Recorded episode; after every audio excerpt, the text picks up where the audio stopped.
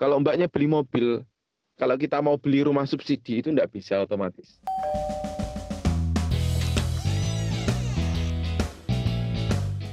Halo kawan, balik lagi di podcast Mendekor. Aku di sini Cahaya Pertiwi dan di episode kali ini ada yang beda nih. Aku ditemenin sama Kak Mirza dari YouTube channel Media Mirza yang membahas seputar properti.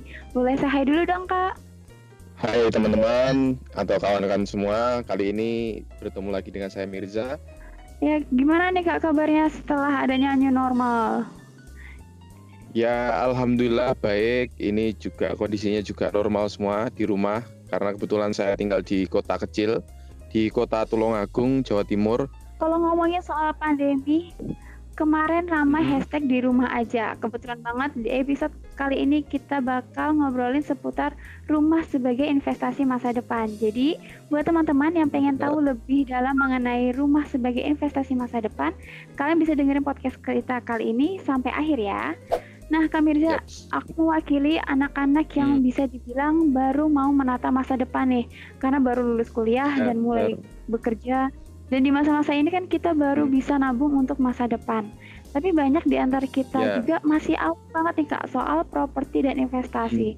Nah, kalau ada kata-kata rumah sebagai investasi masa depan, kenapa sih Kak bisa dibilang rumah sebagai investasi masa depan itu? Ya sebenarnya kalau dari dulu sampai sekarang kan tetap sama dari zamannya Nabi sampai sekarang kan namanya investasi itu kan yang nggak selalu turun kan biasanya kan dalam bentuk kalau sekarang ya emas atau tanah rumah karena kan nilai uang itu kertas itu kan cuma sebagai nggak ya, gimana ya sebagai nilai tukar aja alat tukar. Jadi tanah rumah itu semakin lama semakin naik seperti itu. Apalagi kondisinya kan masyarakat Indonesia kan semakin banyak. Otomatis ya wajar kalau harga tanah atau rumah itu menjadikan semakin naik atau menjadi investasi seperti itu mbak. Tapi kapan sih Kak kita ini bisa dibilang siap atau disiap atau mampu untuk mulai berinvestasi rumah kayak gitu Kak? namanya siap atau investasi rumah itu jadi sistemnya kita rubah dulu mbak mindsetnya. Jadi jangan eh, jangan kita ambil langsung kita harus beli rumah. Kita mulai dari awal dulu. Kalau misalkan karena kan saya ngomongnya itu milenial milenial itu berarti kan orang yang baru kerja atau yang baru penghasilan seperti itu ya. Jadi kita harus Mm-mm. mengumpulkan uang dulu. Kalau uang kan makin lama makin turun nilainya otomatis kita bisa mulai menabung dulu menggunakan emas antam atau UBS atau yang lain yang sekiranya tidak nilainya akan bisa makin naik seperti itu. Nanti kalau sekiranya itu sudah menabung sudah lumayan banyak, baru kita bisa belikan rumah atau rumah atau tanah. Nah, kapan sih kita siap? Maksudnya kita harus mulai invest- investasi rumah ya mulai dari sekarang. Maksudnya kalau sekiranya teman-teman di rumah atau sudah berpenghasilan yang sekiranya sudah Hmm. cukuplah kebutuhan-kebutuhan primer kayak makan, jalan-jalan dan lainnya eh, itu bisa mulai menabung. Menabungnya ya seperti saya saya jelaskan tadi, yaitu membeli tanah atau membeli rumah. Nah, di awal ini saya jelaskan saya tidak memperkenalkan ya, maksudnya tidak merekomendasikan untuk kredit rumah. Jadi seperti itu konsepnya, Mbak. Kalau kredit rumah ya, kalau kita rumah-rumah kelas premium, jadi rumah harga 300 juta, itu cicilannya per bulan itu makin lama makin naik mengikuti suku bunga. Dan kondisinya itu berbanding terbalik dengan kondisi sekarang yang ekonominya kan tidak menentukan ya. Ada yang Ya, besok iya. kerja kemudian ada pandemi seperti ini langsung kena PHK itu kan juga berpengaruh dengan penghasilan atau gaji kita jadi saya sarankan memang lebih baik kita menabung dalam bentuk emas seperti itu. Itu yang paling cocok. Atau ya misalkan kalau gajinya ya cukup ya langsung aja beli-beli rumah-rumah subsidi itu ah, suku bunganya kan tidak terlalu tinggi. Jadi flat sampai lunas. Kalau kita beli rumah-rumah premium yang harga 300 juta kasihan nanti mbak. Lima tahun ke depan itu angsurannya makin lama makin naik. Jadi kalau pendapatan kita makin turun itu bahaya jadi kita sudah punya tanggungan terus kemudian kita tetap harus mengangsur dan gaji kita makin turun kan itu juga kasihan Nah, berarti Kak, ini nih emang harus benar-benar dipikirin matang-matang ya Kak. Jadi jenis eh, perumahan yang seperti apa, karakteristiknya kayak kayak gimana kita harus benar-benar pelajari dulu sebelum kita mau berinvestasi atau beli rumah ini ya kak? Ya benar banget mbak. Jadi uh, rumah kalau gini lah konsepnya. Jadi kalau memang penghasilannya cukup, maksudnya lebih dari cukup, maksudnya misalkan per bulan gajinya 10 juta, yaitu bisa langsung hmm. mencicil rumah. Kalau sekiranya itu maksudnya misalkan PNS atau pegawai swasta atau BUMN, BUMN atau yang lain itu kan penghasilannya masih banyak kan, maksudnya lebih dari cukup itu mungkin bisa langsung kita ngasuh rumah kayak gitu.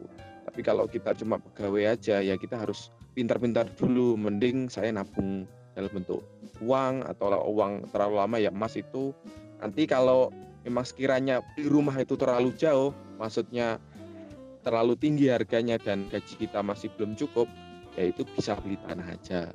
Misalkan tanah hmm. itu terlalu mahal, ya berarti kita bisa beli rumah second yang lokasinya itu ya enggak di kota, di tengah kota, di pinggiran-pinggiran kota. Tapi kalau di Jakarta di mana? saya kurang tahu kalau Jakarta. Kalau di rumah saya kan banyak itu di pinggir-pinggir kota gitu seperti itu. Yang penting kan kita punya rumah untuk bernaung ya. Maksudnya kita punya tempat tinggal untuk keluarga baru kita atau untuk menata baru yang baru-baru menikah seperti itu. Wah, ini ilmu baru juga buat saya kak. Karena kalau misalnya kadang saya le lewat nih ke perumahan yang wah bisa dibilang bagus hmm. gitu kak. Jadi kayak saya tertarik, wah hmm. kayaknya aku harus beli rumah di sini nih kayak gitu. Cuman saya masih belum tahu nih kak, yeah. kayak ternyata wah kalau beli rumah caranya kredit ini bakal setiap bulanannya akan ikut ngembang ya. juga ya kayak. Ya? Hmm. Hmm. Ya itu dan angsurannya makin lama makin naik Pak. Karena saya itu sudah melakukan banyak kan dulu itu ceritanya gini, saya itu sarjanya sarjana pertanian, bukan arsitektur. Kemudian hmm. saya kerja di perumahan, menemukan beberapa konsumen itu yang mengeluhkan angsuran. Jadi dulu di awal angsuran sekitar tahun 2017 itu angsurannya sekitar 1,7 juta. Kemudian di tahun 2019 itu naik menjadi 2,1 juta. Di naiknya itu 400 ribu. Bayangkan kalau itu dia gajinya tetap, otomatis kan kasihan keluarganya yang di rumah. Tanggungannya semakin besar. Jadi itu kan kasihan.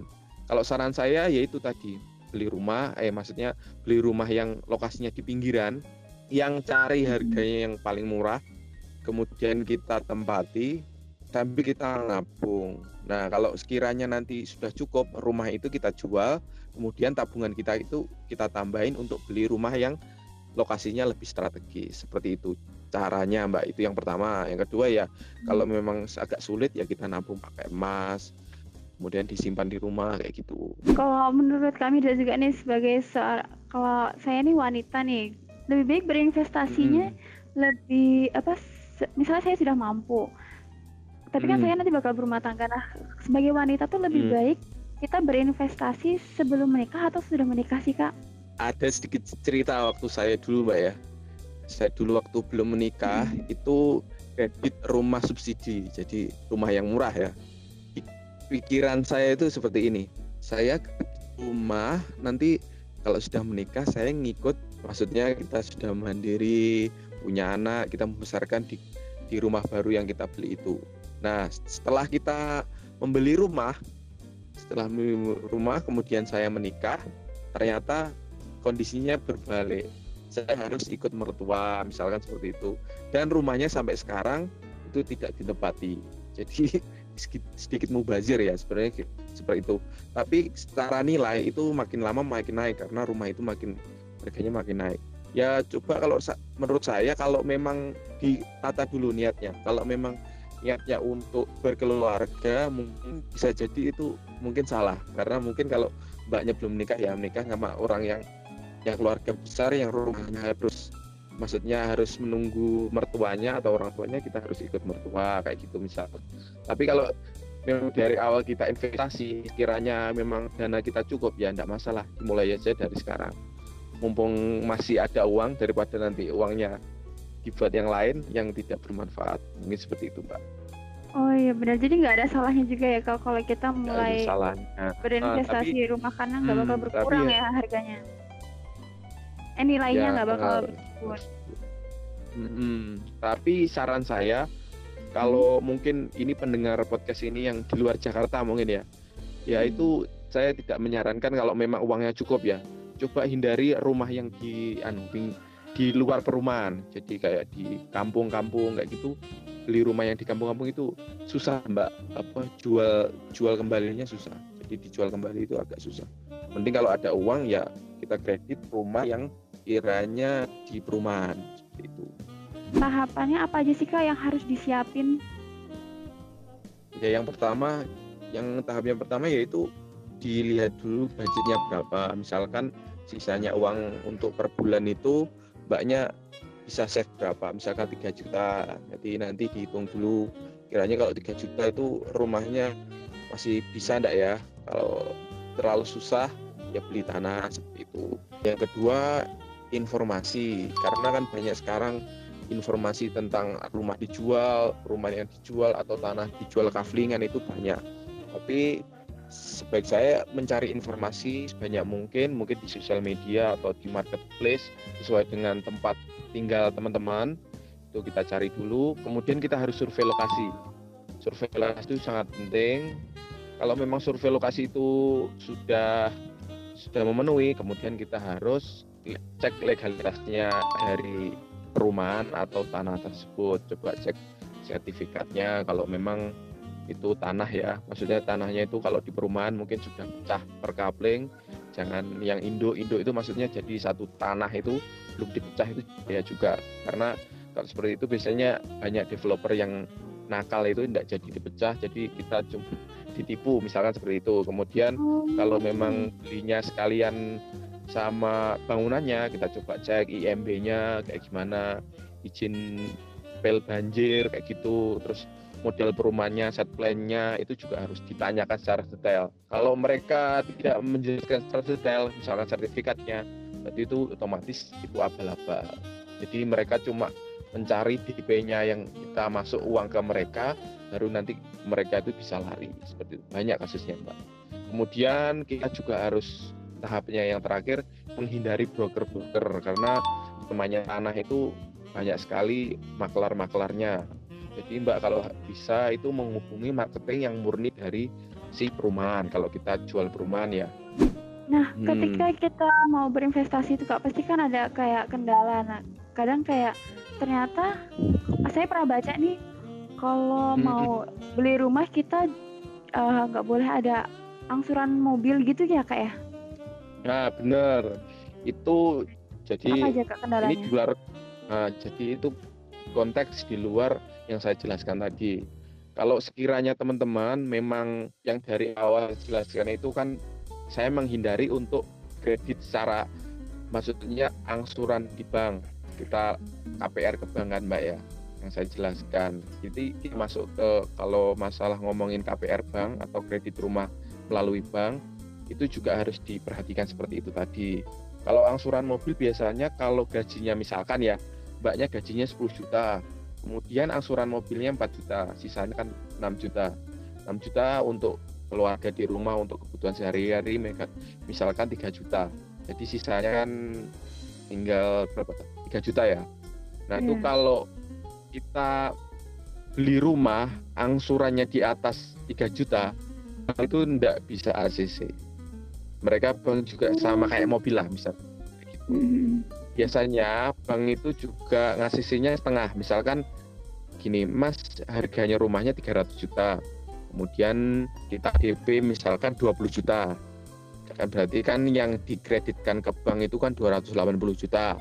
Nah kalau kita misalkan angsurannya 280 juta misal 280 juta selama 10 tahun misalkan kenanya 3 juta per bulan nah Hmm. kan dilihat dari gajinya Mbak tadi yang 10 juta masih kurang kan kalau 3 juta. Maksudnya masih kurang. Otomatis bank itu asisinya bukan 280, mungkin cuma 200 juta atau 210 juta atau 150 juta kayak gitu. Nah, 280 juta yang di asisi 200 juta otomatis sisanya yang 80 juta itu harus Mbak jadikan DP. Seperti itu yang perlu diperhatikan. Itu Mbak. Oh. Paham ya maksudnya? Beli Ah, paham, paham, Kak. Iya, iya berarti juga ya itu ya harus dipikirin juga ya kalau mau beli rumah dulu apa beli uh, mobil. Jangan kadang hmm, kalau misalnya kan kayak milenial, mm -mm, ya, ya kalau milenial malah lebih pasti milihnya buat gitu. gaya-gayaan pengennya mobil gitu kan kak eh taunya nanti malah ternyata nggak bisa um, beli rumah itu juga kan bahaya juga ya kak hmm, catatan juga kalau mbaknya beli mobil kalau kita mau beli rumah subsidi itu nggak bisa otomatis. Karena oh, itu gitu, sudah Pak. maksudnya iya sudah.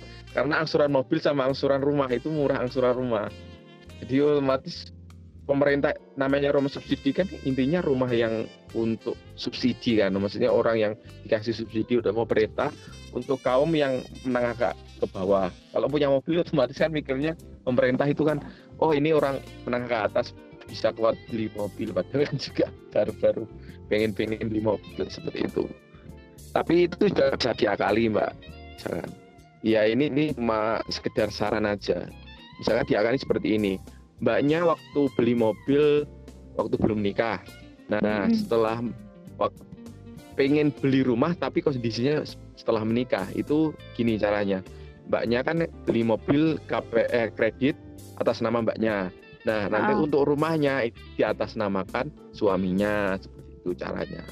Dengan kondisi bahwa suaminya kok ketika akad kredit di bank itu itu tidak mengakui bahwa mbaknya sudah menikah dengan masnya. Seperti itu caranya. Oh, ya kakak gitu ya, ya caranya ya sama kayak leasing mobil itu sama kayak gitu. Tuh kalau pengen pengen pengen ACC bank loh ya caranya seperti itu tapi baru harus ditekankan kalau leasing mobil sama leasing apa leasing leasing mobil dengan kredit rumah itu lebih susah kredit rumah kalau leasing biasanya diatur marketingnya bisa tapi kalau perumahan biasanya tidak bisa kalau persyaratannya harus saklek seperti itu Oh, jadi gitu. Nah, itu salah satu tips dari hmm. Kak Mirza nih, teman-teman. Bisa ya. dicapai ya. Ah, nah kalau dari kenyataannya nih Kak, kan banyak banget developer-developer perumahan ya Kak. Nah, nanti kita uh, yang menawarkan rumah-rumah murah.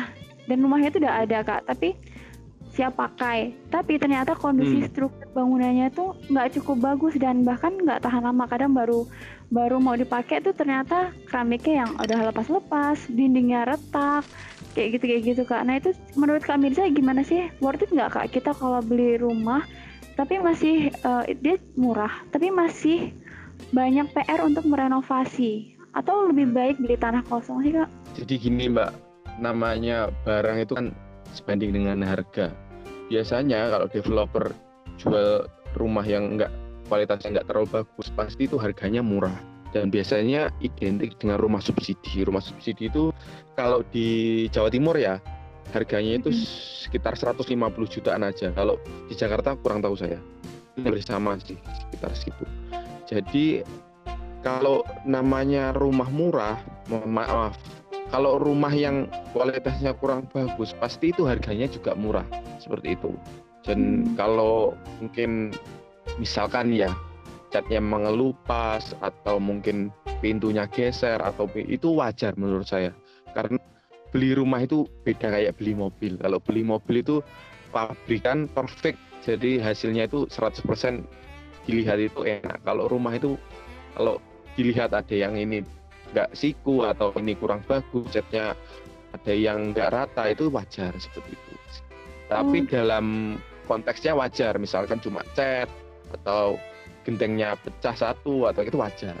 Yang nggak wajar itu misalkan atap rangka atap rumahnya itu sudah retak atau sudah lapuk misalkan kalau kalau hmm. orang Jawa lapuk lah bilangnya seperti itu. Itu bahaya. Itu memakan biaya yang cukup besar. Kalau seperti itu mungkin menurut saya enggak enggak worth it lah. Itu perlu diganti maksud cari yang lain. Tapi kalau cuma ya genteng atau atau yang cuma cat yang lain menurut saya itu masih layak untuk dibeli. Karena yaitu tadi setara dengan harganya yang murah. Misalkan kalau jarang kalau developer itu rumah yang asal-asalan itu harganya mahal. Pasti kalau harganya mahal itu biasanya tanahnya yang mahal. Pasti gitu. Misalkan oh, gitu. mbaknya Jakarta biasanya yang pusat itu di mana? Di pasien pusat yang dekat sama mall atau mana perkantoran yang lain. Rumahnya jelek tapi harganya mahal. Pasti itu yang bikin mahal itu karena tanahnya. Seperti oh, lokasinya strategis oh, ya kak ya? Ya itu salah. Mereka pasti anu mau apa ya mengorbankan salah salah satu faktor bangunannya atau tanahnya seperti itu tapi rata-rata kalau menurut saya ya wajar ya perumahan itu yang namanya mereka juga pengen untung ya bikinnya hmm. ya asal asal yang penting finishingnya bagus seperti itu mbak jadi kalau sekiranya menurut saya yaitu dilihat dari harganya aja dulu. Kalau sekiranya mahal, kok harganya mahal, kualitasnya jelek, lokasinya juga jelek, ya itu berarti memang developernya kebangetan seperti itu, Mbak. Oh iya benar-benar. Hmm. Wah banyak banget nih ilmu tentang gimana kita untuk membeli rumah yang baik dan benar dan tips-tipsnya dari Kak Mirza nih ke teman-teman. Ya, Semoga bisa jadi pelajaran juga ya buat teman apa kawan-kawan semua yang udah dengerin podcast kita kali ini. Hmm. Itu tadi obrolan kita mengenai rumah sebagai investasi masa depan. Wah, terima kasih ya Kak yang sudah bersedia berbagi ilmu ke kita. Terima kasih juga kawan-kawan yang sudah mendengarkan podcast kita kali ini. Jangan lupa yeah. buat pantengin podcast kita di Spotify Mendekor Silahkan share juga ke teman-teman kamu, keluarga, ataupun sahabat ya. Pastiin kamu udah follow podcast Mendekar di Spotify supaya nggak ketinggalan episode kita selanjutnya. Bye-bye.